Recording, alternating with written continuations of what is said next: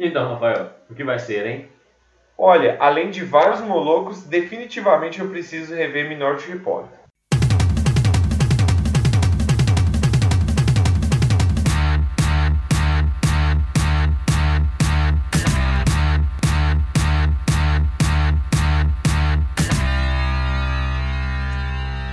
Bom, iniciando aí nosso podcast, estamos aí para o nosso digníssimo quarto episódio, falar sobre alguns lembretes aí é, para os nossos ouvintes. O primeiro deles, vá até a página aí do Facebook, é só precisar distópica, deixa lá a sua curtida. Se você puder também, é, quiser, pode mandar uma mensagem para nós por lá. No Medium, é arroba distópica. Lá também tá todas as notícias que a gente divulga na página. No iTunes, se você tem o costume de ouvir especialmente pelo iTunes, pode pesquisar lá por distópica. E caso você quiser mandar um e-mail para nós, mandando uma sugestão, uma crítica, uma, um agradecimento, pode mandar lá pelo distópica.42@gmail.com. É isso, Raul. Nossos recadinhos de hoje, bem breve mesmo. Vamos. Nossa primeira notícia? Vamos começar esse nosso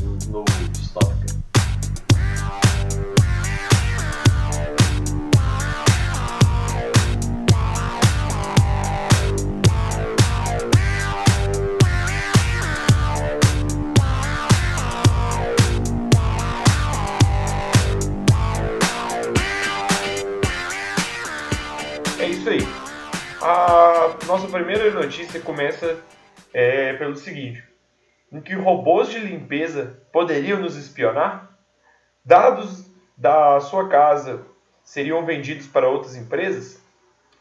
O CEO, o CEO da empresa eRobot, em entrevista à Reuters, deu a impressão que seus robôs do tipo limpeza, é, são robôs chamados Romba, é um, um estilo de robô de limpeza, eles poderiam estar vendendo dados das casas dos usuários e o CEO deu a entender que esse é um ecossistema que ainda não foi, não foi explorado, essa venda de dados dos usuários. Após a, todas as críticas que houve, o CEO deu uma outra entrevista ao site ZDNet afirmando que tudo isso não passou de um equívoco. A empresa Robert não tem a intenção de vender os dados aos seus usuários. Então, dentro disso, é, se ele está vendendo ou não, se isso pode acontecer, o grande debate que fica, um dos debates, na verdade, que fica nisso tudo é: será que as empresas já vendem dados para outros usuários, para usuários terceiros? Ou que ou pode haver cláusulas mini, letras miúdas ali, que os usuários podem cair nisso e vender, já que a maioria dos usuários não lê o termo de aceite? O que, é. que, você acha? Ter esse tipo de serviço em casa que tá ali sempre é, adquirindo informação, armazenando dados ali e que porventura esses dados acabam sendo enviados e podem ou não ser retransmitidos, vendidos para para outro tipo, para outras empresas que não aquela que está prestando esse serviço, no caso de limpeza, é meio assustador você imaginar que você tem ali um algo que está te ajudando ali, que você comprou para prestar um serviço e está realizando ali aquela, aquela função mas aquilo também está, de certa forma, espionando. É, não diretamente, não com a intenção exata de espionar, mas que ela tem uma função exata de, que de armazenar informação e que essa informação vai poder ser usada depois por, pela empresa ou coisa do tipo. Então, assim, é meio, é meio estranho, é meio temeroso se imaginar esse tipo de coisa está acontecendo. É, dá, dá um medo, realmente. É. Só para o ouvinte ter um, um, um, pouco de noção o, o que se trata esses robôs, esses robôs já são vendidos no Brasil, já é vendido é, é, por essa empresa mesmo. E esse robô ele funciona da seguinte forma: ele é colocado na, em qualquer cômodo da, da casa e ele vai percorrendo. o cômodo indo e voltando, indo e voltando, e com isso ele consegue saber o percurso onde ele deve limpar, onde ele tem acesso. E isso fica pré-programado nele, então. A cada vez que você solta, ele sabe onde que ele deve fazer a limpeza e vai percorrendo a casa inteira fazendo esse, esse movimento. Então, você pode soltar ele de manhã, antes de, de trabalhar, e quando você voltar, ele já vai ter executado todo o serviço. Então, ele fica ali percorrendo. Então, os dados que, que poderiam ser vendidos, que esse CEO deu, possivelmente deu a entender que poderia haver esse, essa monetização, é, são dos, as dimensões de cada cômodo que a casa tem e quais são os utensílios, já que ele possui uma câmera onde faz o sensoriamento de em quais posições ele estaria. Então, ele poderia utilizar é, esses dados para vender para outros tipos de pessoas. E uma grande pergunta nisso, é, é, Raul, é o que a gente estava discutindo mais cedo, se, por exemplo, esses é, assistentes é, domésticos que estão surgindo hoje, como o Google Home, o Alexia, o, o assistente da, da Apple, poderia fazer isso no futuro, de uma forma que você comprasse o serviço e no que você utilizasse ele, é, seus dados poderiam ser utilizados ou como essas empresas iam, iam faturar em cima disso. Então, por exemplo, se você pesquisasse ah, o melhor lugar para se comer sushi em BH, ter só conteúdos ranqueados que eles já ganham, ganham iriam ganhar ah, acima disso. Então, todo, toda essa pergunta, tipo, ah, até onde é, é válido ter esse tipo de dispositivo na nossa casa e o quanto nós estamos dando informações para eles, tá armazenando. É, esse que eu acho meio assustador um pouco, assim, é justamente o fato de você ter um dispositivo ali que ele, ele mapeia totalmente a sua casa e mapeia o posicionamento de todos os seus aparatos dentro de casa, seus móveis, é, objetos de valor, quem sabe, assim, dentro de casa. E se esse tipo de informação vaza, é, é um prato cheio para um aproveitador, sabendo a planta da sua casa, é, sabendo exatamente onde fica objetos que podem vir a ser de interesse. Então, assim, é, é, é preocupante. É, claro, é preocupante esse tipo de informação acabar vazando e sendo vendida. É claro, a gente falar se ela ser vendida é muito pior do que simplesmente ela vazar. Porque se ela for vendida, foi com muito, muito más intenções. Vazar, obviamente, isso pode acontecer um erro ou uma única pessoa, um grupo com mais intenções acaba fazendo isso, hackeando o sistema, a empresa ou tal. Mas venda de informação, aí sim já é um abuso de, de confiança que, que pode ter com o cliente que contratou o serviço para dentro de casa e aí acaba tendo esse, essa venda, esse, a, a venda do produto, que é a informação da casa dele ali, para terceiros que podem desfrutar disso de maneiras erradas. Então, assim, é, é estranho, é, é, é muito bizarro pensar nesse tipo de coisa.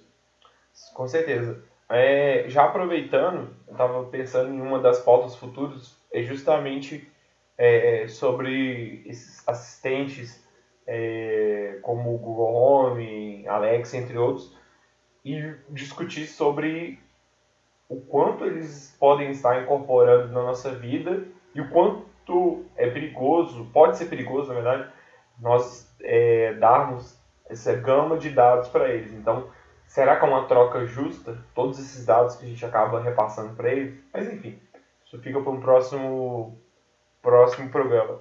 Então, esse programa, essa, essa nossa primeira notícia, eu acho que ela é distópica justamente pelo perigo e o alerta que fica, e nós vamos acompanhar nas próximas notícias, sobre o que essas empresas estão fazendo com esses dados e o quão perigoso pode ser esses dados em mãos erradas.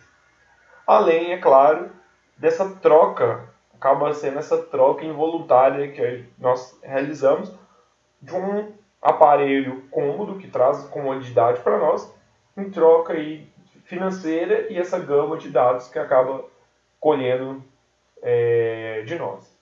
É, só acrescentando, mas sem discordar, que eu acho que ela é distópica não pelo, não pelo que está acontecendo da venda de informações e tal, mas eu acho que pelo, pelo progresso gigantesco da, da falta de, de privacidade.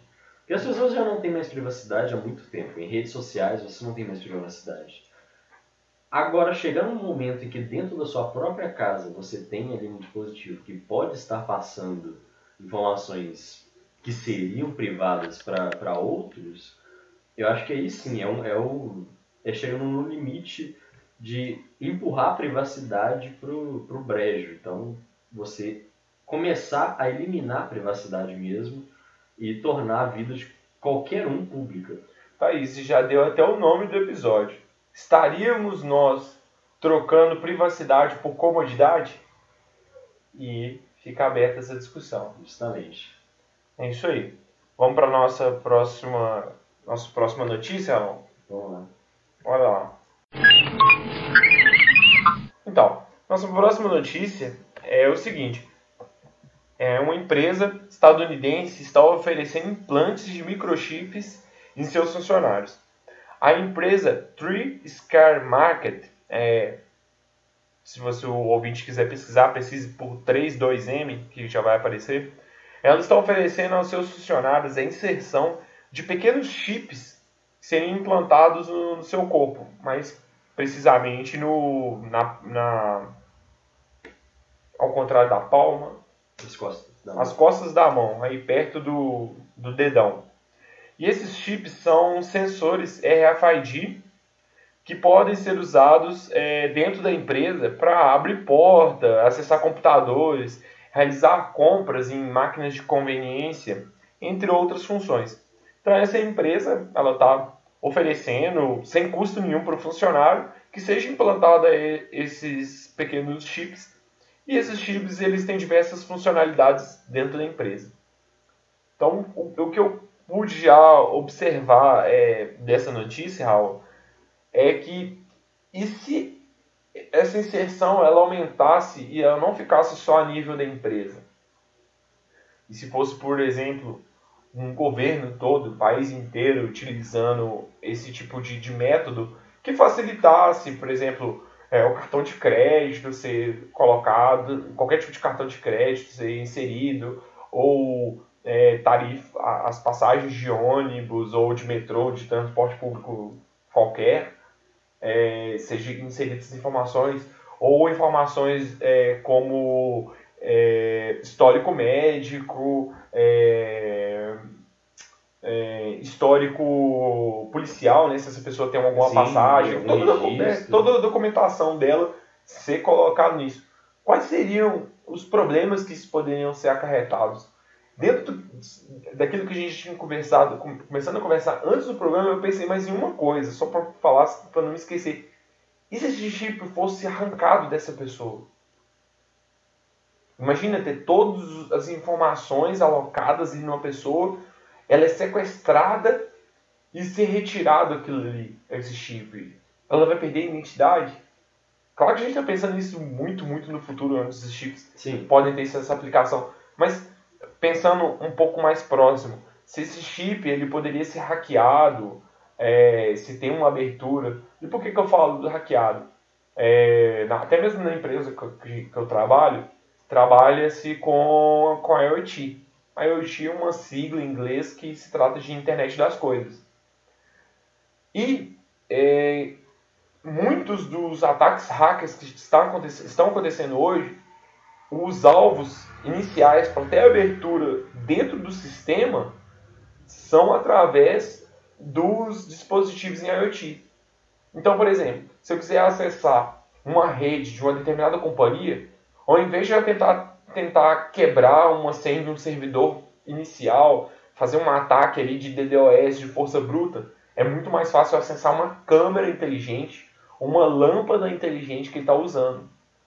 Porque ele não utiliza um firewall. Muitas vezes ele está em rede aberta.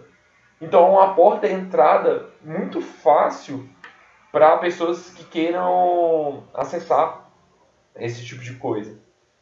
Então, daí é que vem o meu questionamento. Será que esses dispositivos, esses sensores, eles também não podem ser acessados? Claro que a empresa que faz a revenda deles fala que tem, existe algum nível de segurança, enfim, mas e aí? A gente pode.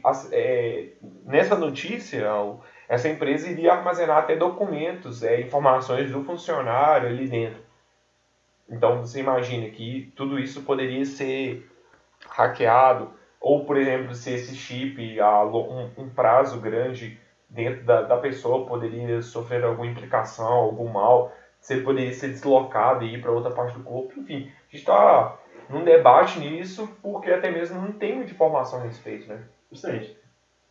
O primeiro pensamento que me veio à cabeça quando você lançou essa, essa, essa notícia foi um tagueamento de ovelhas. Que eu fiquei imaginando apenas, é, como a notícia fala de uma empresa é, realizando esse tipo de, de marcação em seus funcionários, eu consegui imaginar apenas é, ovelhas sendo marcadas ali para é, os patrões terem certo controle das atividades dela. É, de posicionamento, se ela está no, no setor apropriado da empresa, onde ela teve acesso, já que tal chip daria acesso a certas portas que ficariam trancadas, onde a, o funcionário teve acesso, esse tipo de coisa. É... Outra vez que você mencionou que, que eu falo, que eu fiquei pensando também, é sobre o hackeamento. A pessoa hackear esse tipo de chip.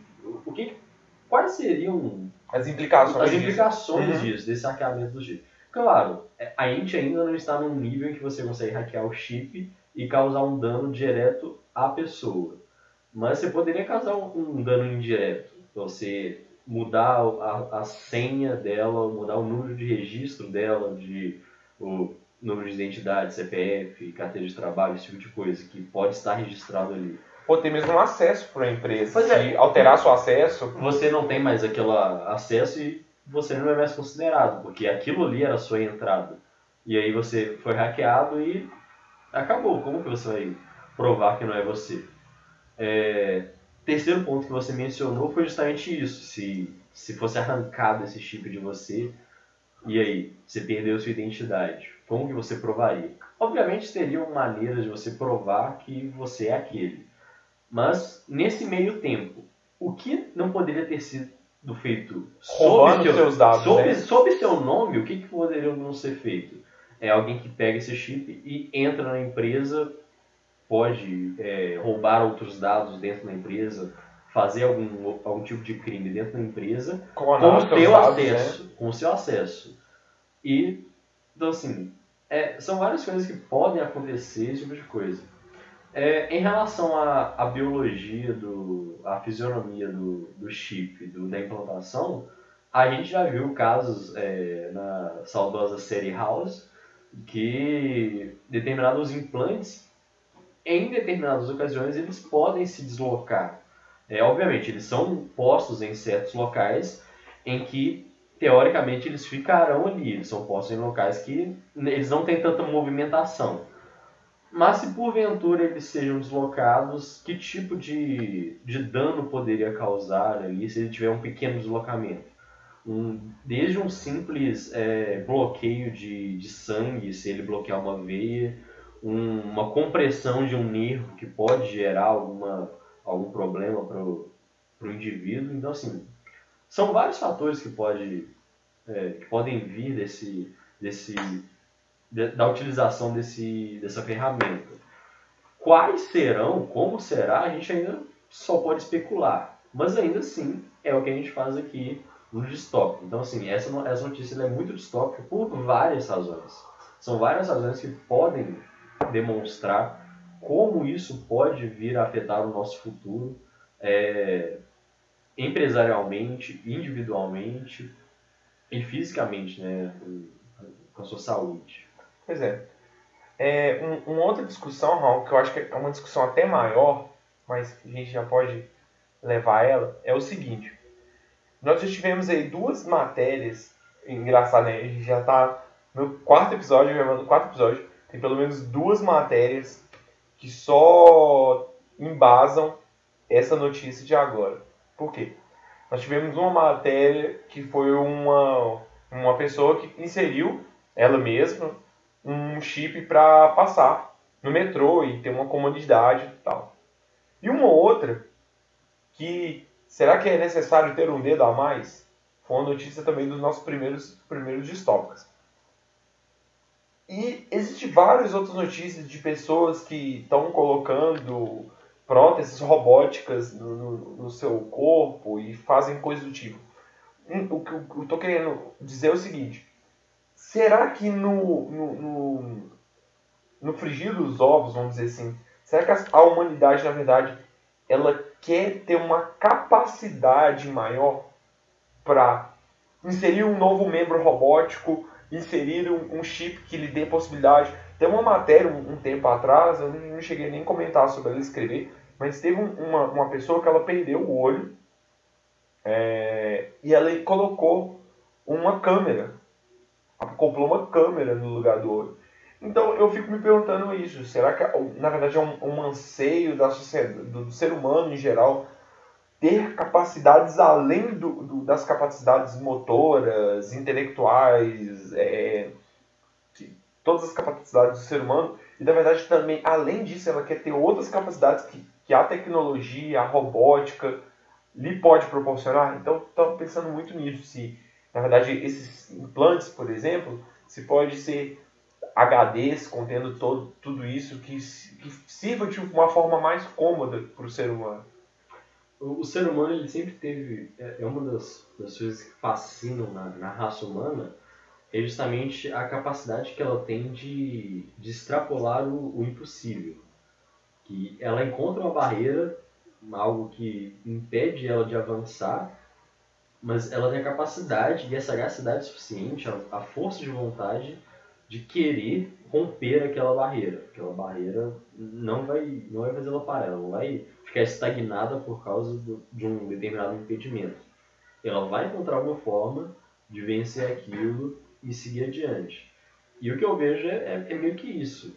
É, claro, ele imaginar hoje em dia vários tipos de doenças. A gente imagina assim, ah, é claro que a gente tem que procurar a cura das doenças, mas pensando nisso, nesse, nesse argumento que eu estou utilizando. As doenças são coisas naturais.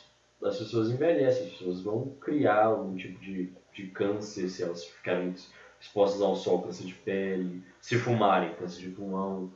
Câncer pode desenvolver simplesmente por se desenvolver. É, Inúmeras é, formas. Né? É, é uma aleatoriedade do mundo. Só que nós sempre estudamos maneiras de combater todo tipo de doença, doenças novas que surgem, nós estamos sempre tentando combater. E é essa a, a maneira como o ser humano tende de vencer as, essas barreiras que surgem a ele. Doenças são coisas totalmente naturais, né? o ser humano está sempre tentando prolongar isso, prolongar sua existência e romper certas barreiras. Às vezes não rompe, às vezes ele apenas empurra tais barreiras para um pouco mais distante, mas ainda assim para ter um, um, proveito maior. Então, com esses implantes, essas substituições, esses aprimoramentos que acontecem, é, que são feitos tecnologicamente, eu acho que é, é a mesma maneira. É o ser humano tentando é, empurrar os limites da, da sua raça, do seu ser, um pouco adiante para que ele possa ser é, um pouco mais vigoroso no, no, dia a dia ali e conseguir certas, certas vitórias, talvez, vamos falar de vitórias, naquele ponto em que ele não conseguiria nada, mas que a partir daquele momento, a partir daquele ganho que ele teve, daquela invenção, ele consegue realizar aquilo que sem, a, sem tal invento, ele só poderia ficar olhando. olhando. Então, assim, eu acho que esses inventos é, faz parte do, do, ser humano, essa, essa batalha que o ser humano tem por estar tá sempre querendo avançar e melhorar. Você acha que no fundo, então, bem resumidamente, é o ser humano é, é, é, tentando se manter e se provar como uma espécie dominante? Eu acho que com certeza. É, é, é, uma, é uma maneira do ser humano se provar é, vencedor ali e, e, dominante, com, com todos esses aprimoramentos que ele, que ele conquista e está sempre tentando aprimorar. É isso aí. Então, essa notícia distópica por tudo isso que a gente falou e aguardar é, os novos capítulos dessa, dessa história, porque como a gente já falou aí, pelo menos outras duas referências a episódios passados, e pelo que a gente vê, a cada dia mais vai surgir mais notícias nesse ponto, e eu acredito que essa, esse tipo de notícia vai ser decorrente aí no Destock. Com certeza. É isso aí. Vamos para a próxima notícia então? Vamos lá. Vamos lá. Raul, entrando aí na próxima notícia, vamos lá. A Rússia ela está com o projeto de construir um míssil com inteligência artificial que pode pensar por si mesmo. A empresa é, Tactical Missiles Corporation está desenvolvendo um míssil com inteligência artificial. Essa arma tem como objetivo se tornar ainda mais inteligente que os atuais mísseis com sensores. No caso, né, a Rússia em si, mas esse, esse projeto de mísseis com inteligência artificial, outros países estão adotando, eles querem deixar as armas cada vez mais prontas e autônomas para determinados é, riscos e ataques que podem ocorrer. Então eu vejo que o objetivo que as empresas e os governos desejam com isso é se tornar uma arma cada vez mais rápida e pronta para um ataque iminente.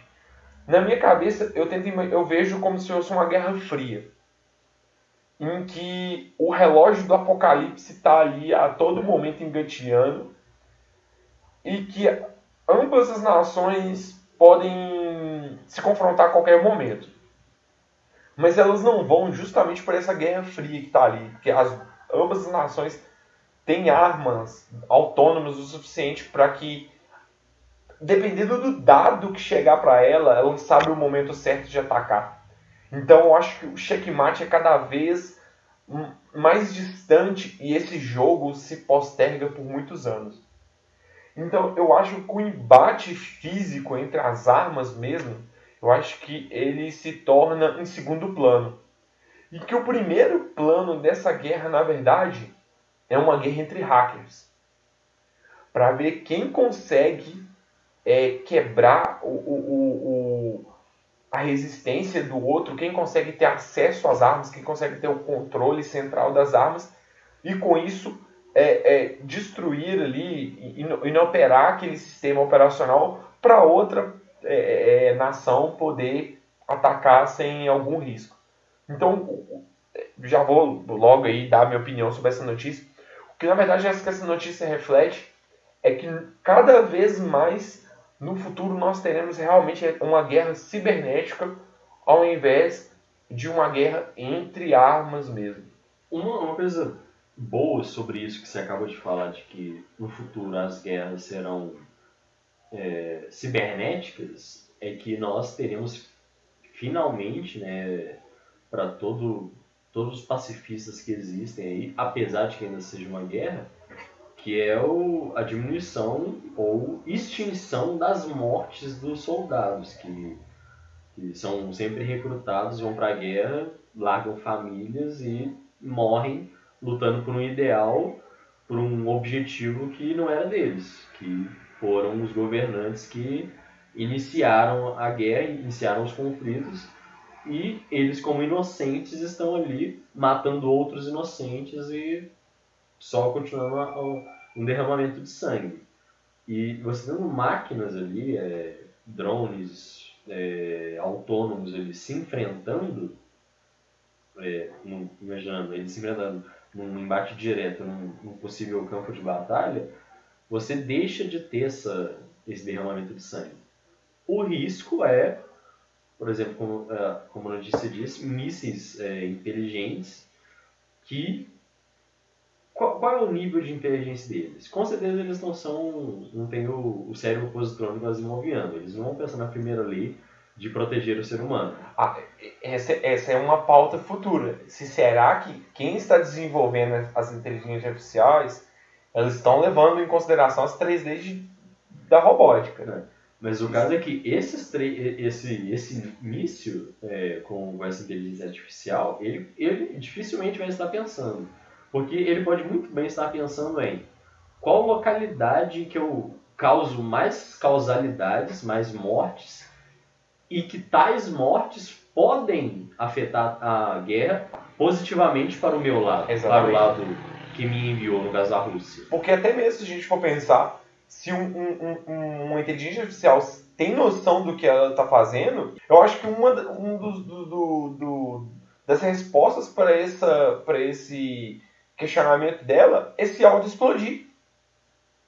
Ela, ela, ela, ela, ou não, né? Porque se ela explodir, talvez ela vai dar margem para aquela outra inteligência que está do outro lado, que não é interligada, é, é, também poder interagir. Então fica é literalmente é o melhor conceito de Guerra Fria. Porque pode acontecer.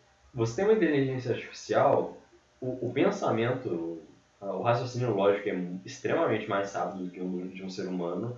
Consegue pensar milhares de possibilidades por segundo ali do que, que poderia acontecer se é, tal ação fosse tomada. O que me faz lembrar é que em 2013 ou 12, se eu não me engano, quando houve aquela, aquela queda de, de meteorito na Rússia, que foi bem famoso, passou um meteorito gigantesco que caiu na Rússia, que na época é, os sensores da Rússia captaram como um alvo é, se aproximando, né, um possível ataque, e existia um cara que ele era o responsável para realizar o contra-ataque. E ele ficou esperando por muito tempo para ter certeza se aquilo era um ataque inimigo ou não. E por sorte, ele não acionou o botão vermelho para contra-atacar. Imagine se ele contra-ataca, sendo que aquilo não era um ataque, era um, um efeito na, da natureza, o universo apenas é, soltando um, um pequeno destroço que por acaso passou na Rússia. Se ele aciona esse botão, ali sim teria começado a Terceira Guerra Mundial. Que ele teria lançado mísseis contra o inimigo, que possivelmente Estados Unidos ou algum outro país próximo. Que teria uma, uma balística. Teria uma balística inter, intercontinental. Justamente, que, que seria possível. É. Porque o alvo estava vindo numa extrema velocidade, extrema altura. Então. Só poderia ser um míssil intercontinental. Pelo, pela detecção, seria um, um, ataque, seria um míssil ali. E pelo como era um único meteoro, era uma única. É, um único míssil. Que tipo de, de, ataque seria com um único míssil? Provavelmente nuclear, atômico. Um atômico. E todo mundo sabe que se for um, um ataque desse, dificilmente vai ter um segundo no mesmo lugar. Provavelmente vai ter um segundo no mesmo lugar. Então, ele teve muito. Ele, assim, foi muita sorte ele não ter dado o, o contra-ataque. Porque senão, não teria sido um contra-ataque. Seria o ataque. O ataque. Então, assim, é algo que o ser humano estava ali e teve essa, essa sagacidade.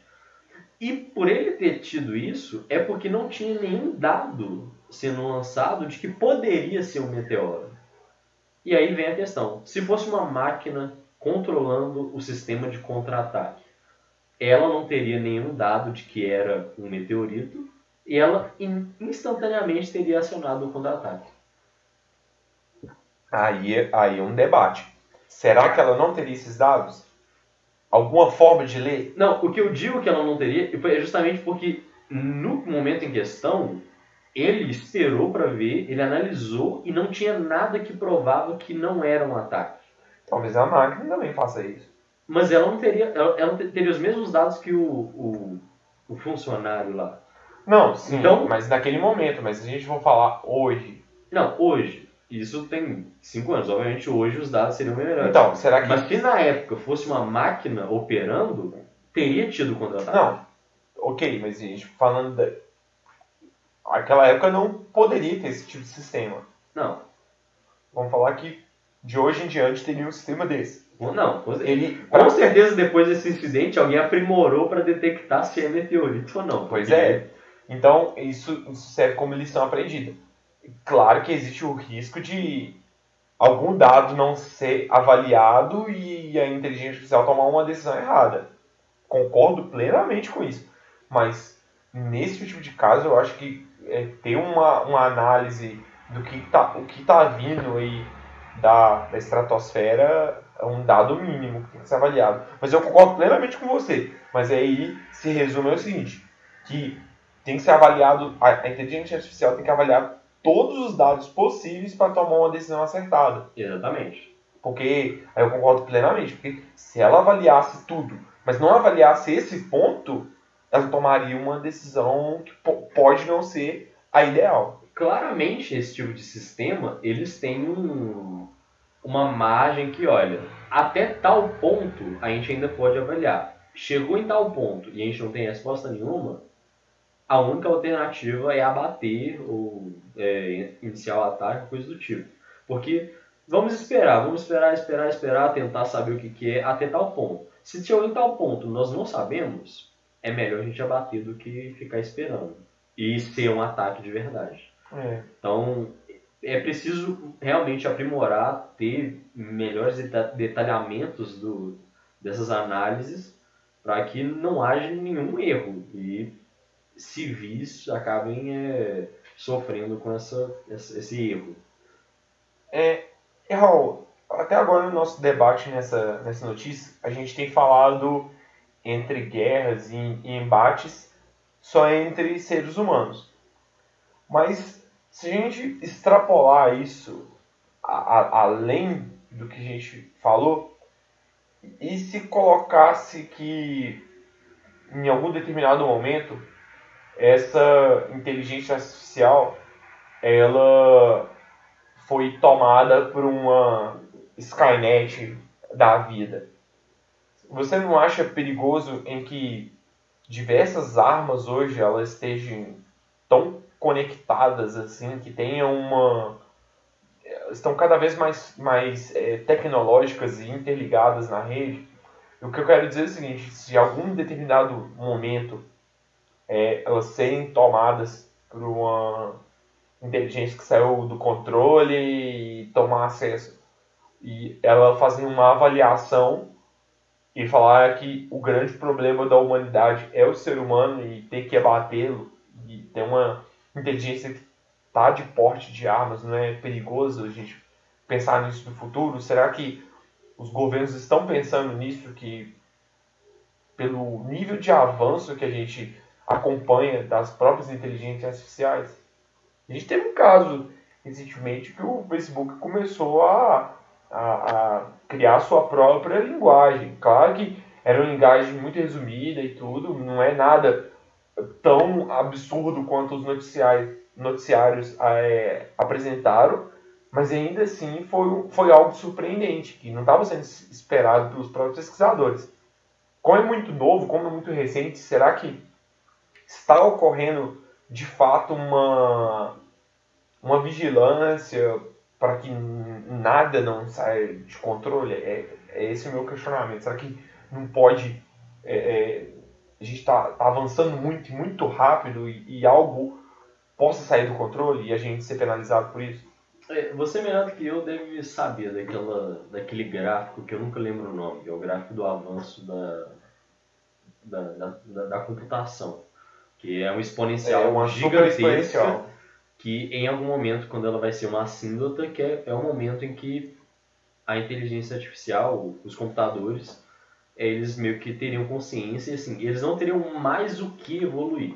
Eles foi, chegariam no, no ápice. Foi nesse, nesse gráfico que o Elon Musk fez aquele questionamento. Será que nós, hoje, não estaríamos vivendo dentro de, de uma, simulação. de uma simulação? Justamente. Porque. Simulação, lembrando, só para o ouvinte entender, esses, nós, seres humanos, não estaríamos vivendo dentro de uma simulação de outras pessoas.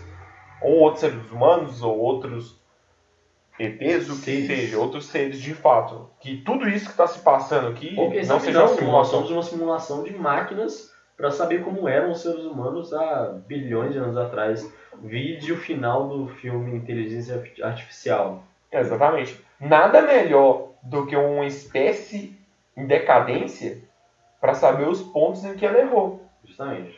Então, nós temos muitas informações do passado falam, olha, a decadência de várias espécies foi por consumo exagerado e diversos outros fatores e É. levou a... O... É muito simples tentar imaginar que uma espécie posterior vai tentar imagi- é, é, é, visualizar o que os seres humanos erraram Sim. e, ser, e, e, e, e reproduzir esse laboratório, porque pensando nisso nós já estaremos extintos, é recriar esses seres humanos sabendo da sua origem e avaliar ela milhões e milhões é, de, de vezes a velocidade disso e estar acompanhando por um monitor a, a evolução. É, O tempo que estaria passando para nós dois aqui é muito diferente para aquela pessoa que estaria visualizando essa, Observando essa essa- realidade. é, o tempo, o tempo de processamento é incrivelmente rápido, então não, não faria nenhuma diferença ali. O tempo que a gente está gastando aqui, com todos esses programas, desde, desde quando nós nos conhecemos, é, Raul e Rafael, até agora, isso tudo pode ser uma parte de uma simulação em que eles analisem e digam quem diria que aqueles dois montariam um podcast um dia. para justamente discutir o futuro. O meu único ponto é que se eu tivesse realmente vivendo dentro da simulação é, é me perguntar por que caralhos eu nasci no Brasil. Mas tirando isso, é, é esperável. Mas vo- voltando aí ao nosso ponto principal, você acha que a sua vis- visão não é perigoso você manter todo esse armamento ali intrinsecamente conectado? É, não, o armamento eu diria que sim. É... Eu não sei se eu me adianto aqui com minha... as minhas dicas, apesar de que seria uma dica de. Eu, eu tô sendo uma vergonha nesse programa, porque a maioria das minhas dicas eu não assisti, ou tem muito tempo que eu assisti. Nesse caso, tem tantos anos que eu assisti que eu, eu mal lembro do filme. Raul, veja pelo lado positivo. Quando a gente estiver no, no episódio 100, nós vamos ser tipo mestres do negócio. porque A gente já vai ter lido tanta coisa, visto tanta coisa que nós mesmos recomendamos que. A minha, minha prateleira de livro tá só enchendo de coisas que eu tô lendo e pra ler. É muito bom. É conteúdo, é sempre válido. Porque isso já vale como uma das minhas dicas pro bloco de dicas. Lá eu, eu, eu repito o que eu falar aqui, mas que é um filme dos anos 70 que é o seguinte. é, os Estados Unidos criam um supercomputador e assim que eles acionam o supercomputador, ele diz e fala, existe um outro sistema igual a mim. E eles, não, mas você é o, o maior computador que existe. Como que pode existir um outro sistema igual a você? Não, eu quero que eu entre em contato com ele. Tipo assim, e ele, ele dispõe o número, sei lá, o número de telefone, eu não lembro exatamente. E os estadunidenses ligam e é da Rússia. E na hora que os russos atendem, eles falam: é, o nosso computador está querendo falar com um de vocês. Caramba. Um computador queria falar com o outro. Os dois sabiam da existência um do outro, e assim que eles tomaram consciência, eles falaram que eles queriam entrar em contato um com o outro. E a ideia do filme é justamente que eles queriam entrar em contato justamente porque era época de Guerra Fria, eles queriam se Fazer um tratado de paz. informar e fazer um tratado de paz. É, e não apenas um tratado de paz, mas justamente tentar entra, entrar num acordo para forçar que os humanos americanos e russos também aceitassem esse tratado de paz. Porque Sim. os, os computadores, obviamente, queriam isso. Mas e os humanos? Porque simplesmente se eles aceitassem um tratado de paz, os humanos não desligassem o computador e continuassem a guerra, né? A ideia seria justamente eles conversarem e fazerem criar a paz no mundo. Então assim, isso eu achei o filme muito bom para 1970. Então assim, eu achei muito bom porque vem um pouco disso, assim, inteligências artificiais, Rússia e Estados Unidos que estavam em, a ponto de entrar em guerra, né, porque Guerra Fria, qualquer coisinha poderia causar a guerra, a, a terceira guerra mundial. E, e houve isso, que era a inteligência artificial botando em prática, só que no caso, para trazer a paz, para perceber que se houvesse guerra, só ia haver destruição e não ia sobrar Não nada. ia, não ia ter nenhum lado ganhador, É, né? então a, a solução era a paz, é, era uma trégua. Então assim, é um filme que É, eu lembro que eu gostei pra caramba quando eu assisti. Eu não lembro muito do filme em si, mas assim, a, a sinopse é bem, bem clara. E que é, Você lembrar o nome do filme, você, você tem o nome dele? é, eu tenho o nome dele aqui, o nome dele em, em português é Colossus 1980. Ah, beleza. Tudo, tudo isso aí vai estar na descrição aí do Do nosso podcast. É isso aí, Raul. Então, dentro dessa discussão, o, a visão que, que nós temos é muita cautela e muita pesquisa para que essa inteligência não, não se volte contra nós e nem seja usados aí contra as pessoas. E eu tenho certeza que também essa vai ser uma notícia de várias que nós vamos discutir no decorrer do- dos episódios. É isso aí. É isso aí. Vamos pro debate então, Raul.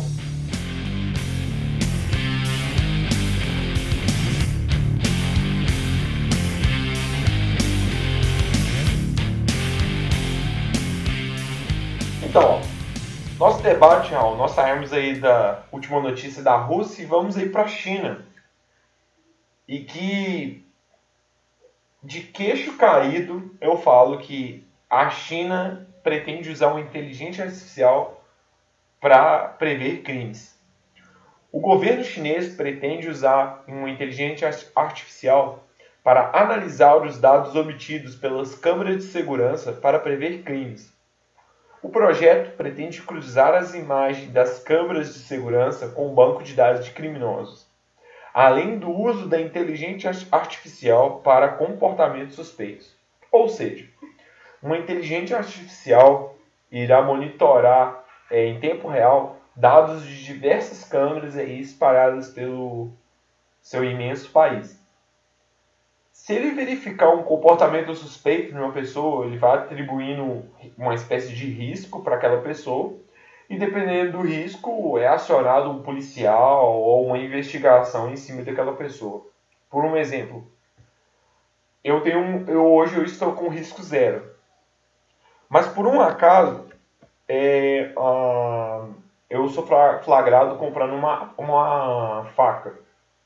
O meu risco sobe de 0 para 1. Um. um tempo depois eu sou flagrado comprando uma pá. E em um outro determinado momento comprando uma corda, por exemplo, ou um saco.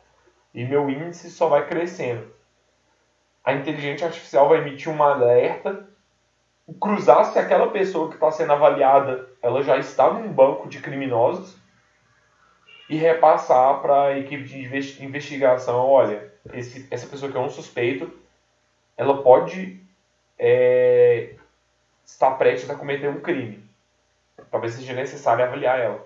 E tudo isso a inteligência artificial vai realizar essa análise com todo o banco de dados que eles têm disponível e é difícil saber o quanto dados de cada pessoa eles têm e o quanto isso pode ser perigoso e tomar as medidas cabíveis. Me surpreende um pouco é isso não ter sido utilizado até mesmo antes. Mas isso é tão surreal e tão é, fora de, de, de tudo que a gente está pensando que é muito. É, é muito. Como posso falar? É muito surreal isso. Isso é o uma, melhor modelo de Minority Report que a gente pode. Pode falar. A gente pode até falar. Primeira, primeira dica, segunda dica, né? A gente já deu uma primeira dica. Segunda dica do nosso Minority podcast. Report. Vem Minority Report, que é isso. É basicamente isso. É a capacidade de prever crimes. Mas é, porque a ideia, é, já falando de Minority Report, é que Minority Report você sabe que a pessoa vai cometer o crime e você consegue detê-la antes que o crime aconteça. É, no caso, os crimes são homicídios, principalmente. Porque eu acho que os homicídios são mais É, previsíveis, porque né? são, são Um roubo, um- talvez não seja tão previsível como É, um homicídio. Pode acontecer mais aleatoriamente. Um homicídio ele chega a ser um pouco mais preparado, minucioso e como vai acontecer.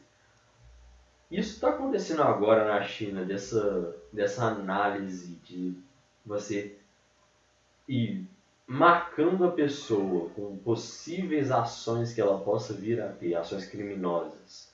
E à medida que a cada ação que ela tenha, vai, vai te indicando o que, que ela pode fazer. E quando chegar numa, num caminho que ela vai realizar um determinado crime, e ela é detida, ela é procurada, é, Se torna um suspeito. ela, né? se- ela vai se tornar um sus- ela, ela se torna um suspeito, na verdade, a, a, a partir do momento que ela apareceu para ela ali que ela é possível assassino, possível ladrão, possível terrorista, possível incendiador, qualquer coisa. Ali ela já vai ser um suspeito. Só, só de aparecer essa tag para ela de, de, algum, de algum crime, ela já é um suspeito.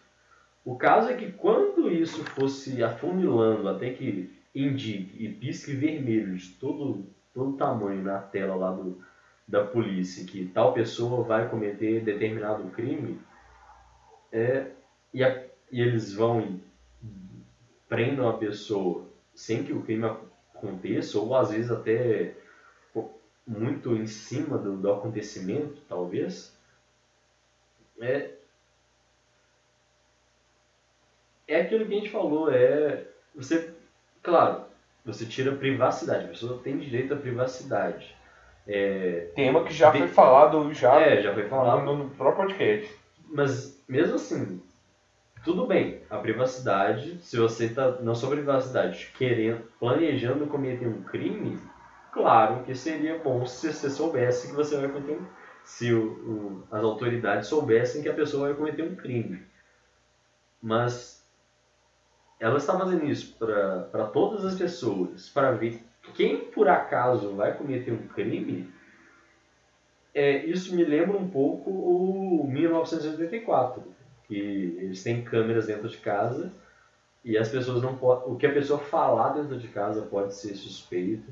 Se ela falar qualquer coisa fora do, do- da linguagem ali, do, da, da, esqueci os termos lá que eles juntam palavras, não lembro. É, já pode ser considerado alguém que está fora ali do, da doutrina que eles colocam e a pessoa já vai ser chamada para um interrogatório. Por que, que você não estava? Por que estava agindo disso, desse jeito? Por que estava com caderno? Que os ca- cadernos são proibidos, que você não pode expressar suas opiniões. Então, me lembrou muito isso, de você estar sendo vigiado a todo momento e você tem que se comportar da maneira como você, você- eles querem que você se comporte. Então você não pode ser livre mais. É, mesmo que a sua liberdade não infrinja o direito de ninguém, né? mesmo que a sua liberdade não, não se dirija a algum crime, mas você perde a sua individualidade, você começa a ter que viver na linha, seguindo ali um padrão, com, como uma marionete seguindo ali o governo é, no qual você está envolvido ali. Isso é muito, mas muito tenebroso.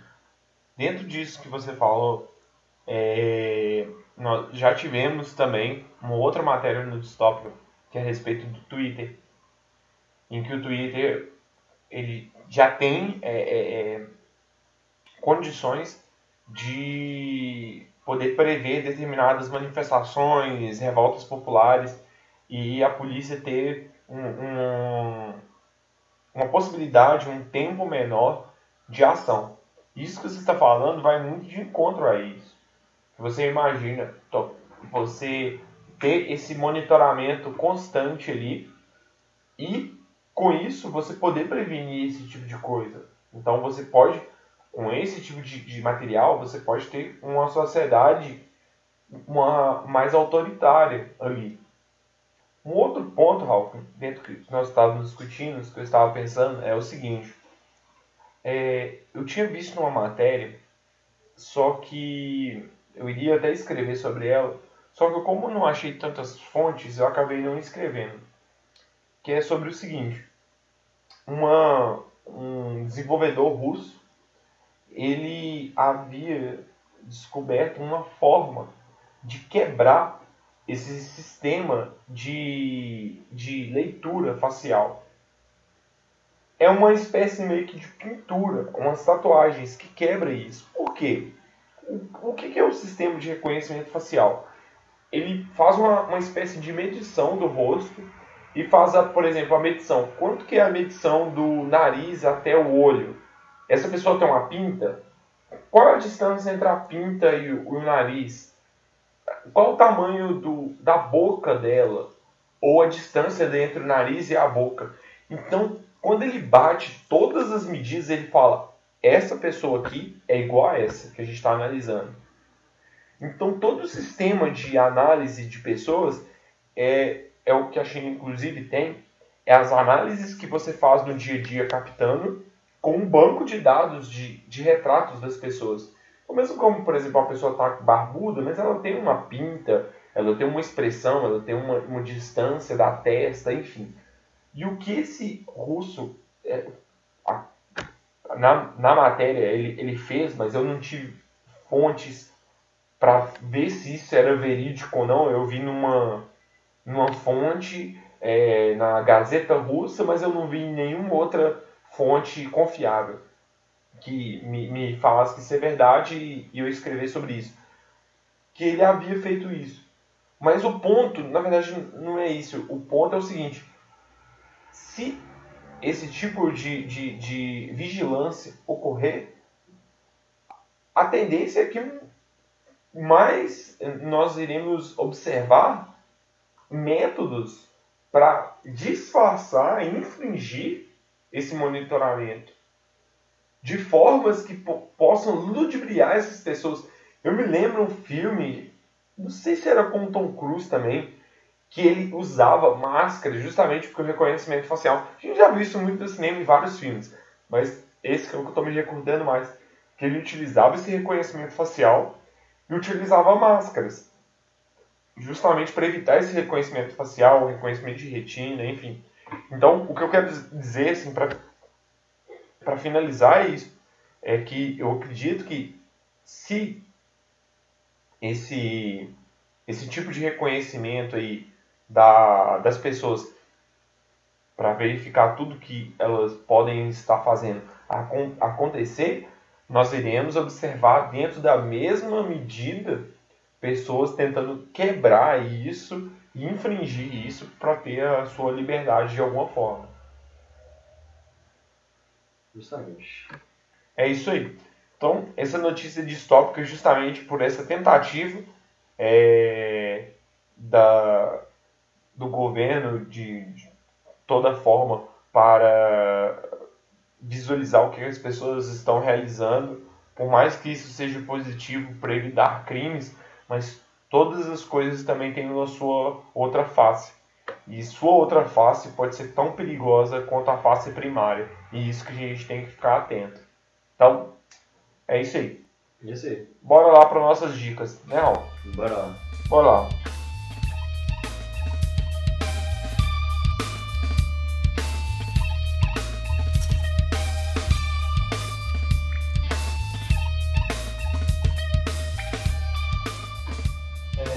Bom, então o... as minhas recomendações aqui no nosso bloco de dicas é o filme que eu mencionei, é Colossus 1980, é um filme antigo de 47 anos atrás.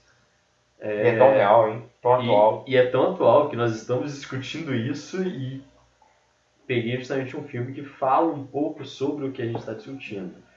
É, o nome original é Colossus The, The Forbidden Project, o, o projeto proibido. É, ele, é, ele é, como eu mencionei em blocos anteriores, é isso. Que eles têm dois supercomputadores que, ao serem ligados, eles desejam entrar em contato um com o outro para que os dois negociem. A inteligência artificial quer negociar por si só, ela não necessita do, do agente humano para interceder por ela. E em tempos de Guerra Fria, é, um computador era russo, é da União Soviética, e o outro era americano. É, os dois querem resolver todo esse problema de que não, não vá haver guerra e os dois tentam entrar num acordo para que não haja guerra. Como que pode acontecer? O que eles podem fazer para que a guerra não aconteça? Então, assim, é um filme antigo, a maioria dos, de quem tiver ouvido talvez for muito novo. Talvez não tenha paciência para filmes antigos, mas vale muito a pena porque o filme é bem legal.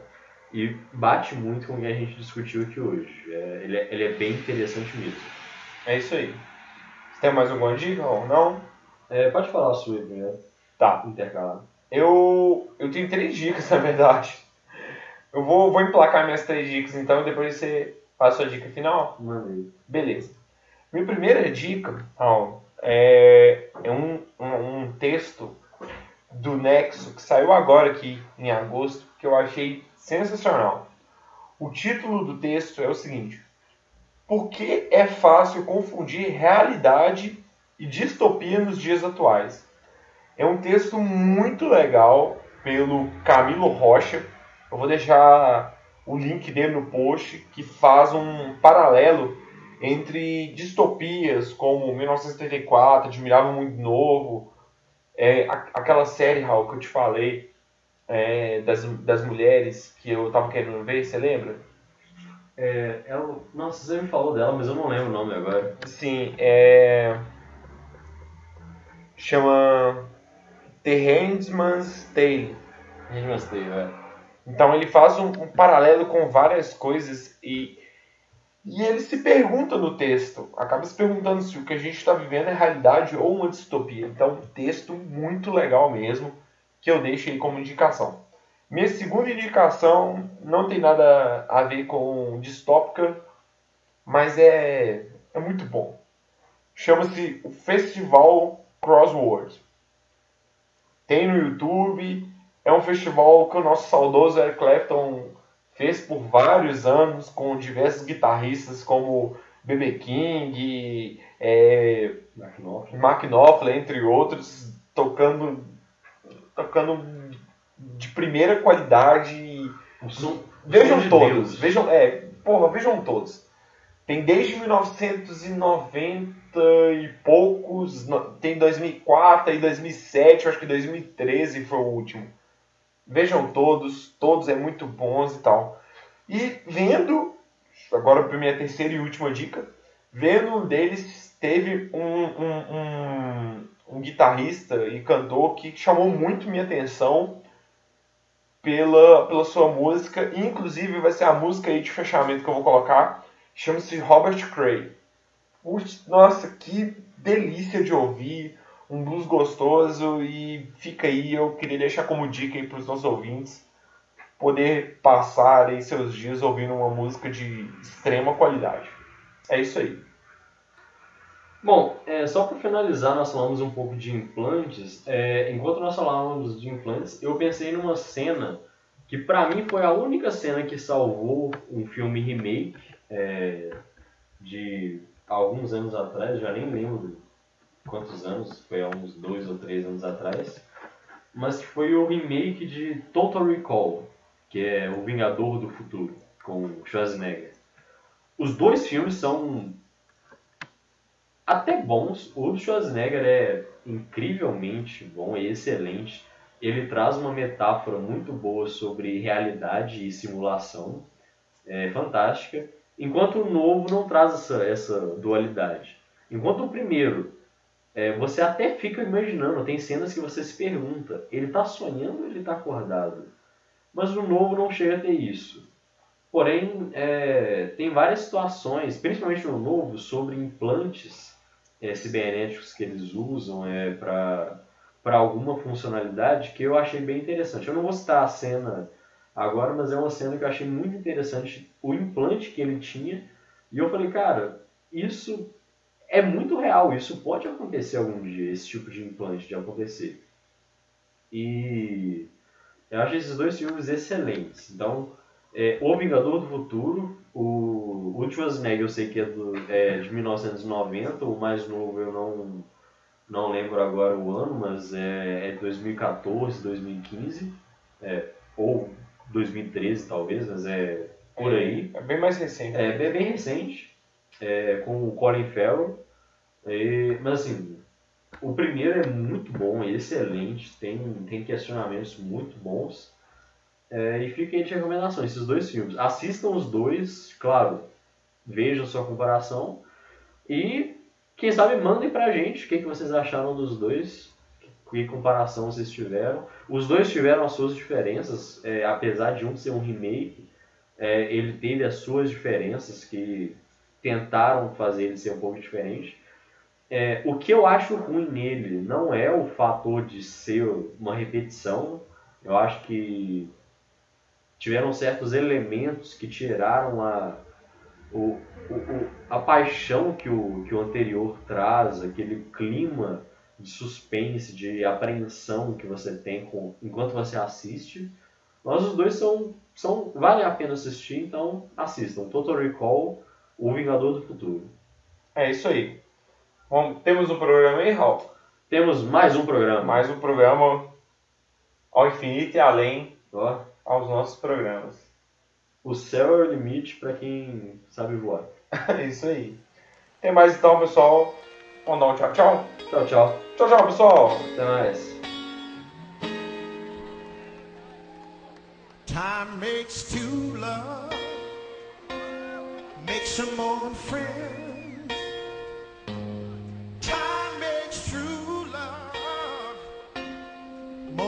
Just pretend.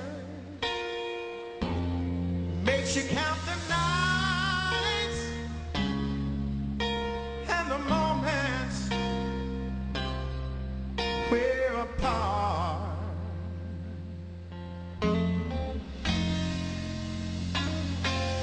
Time will heal your trouble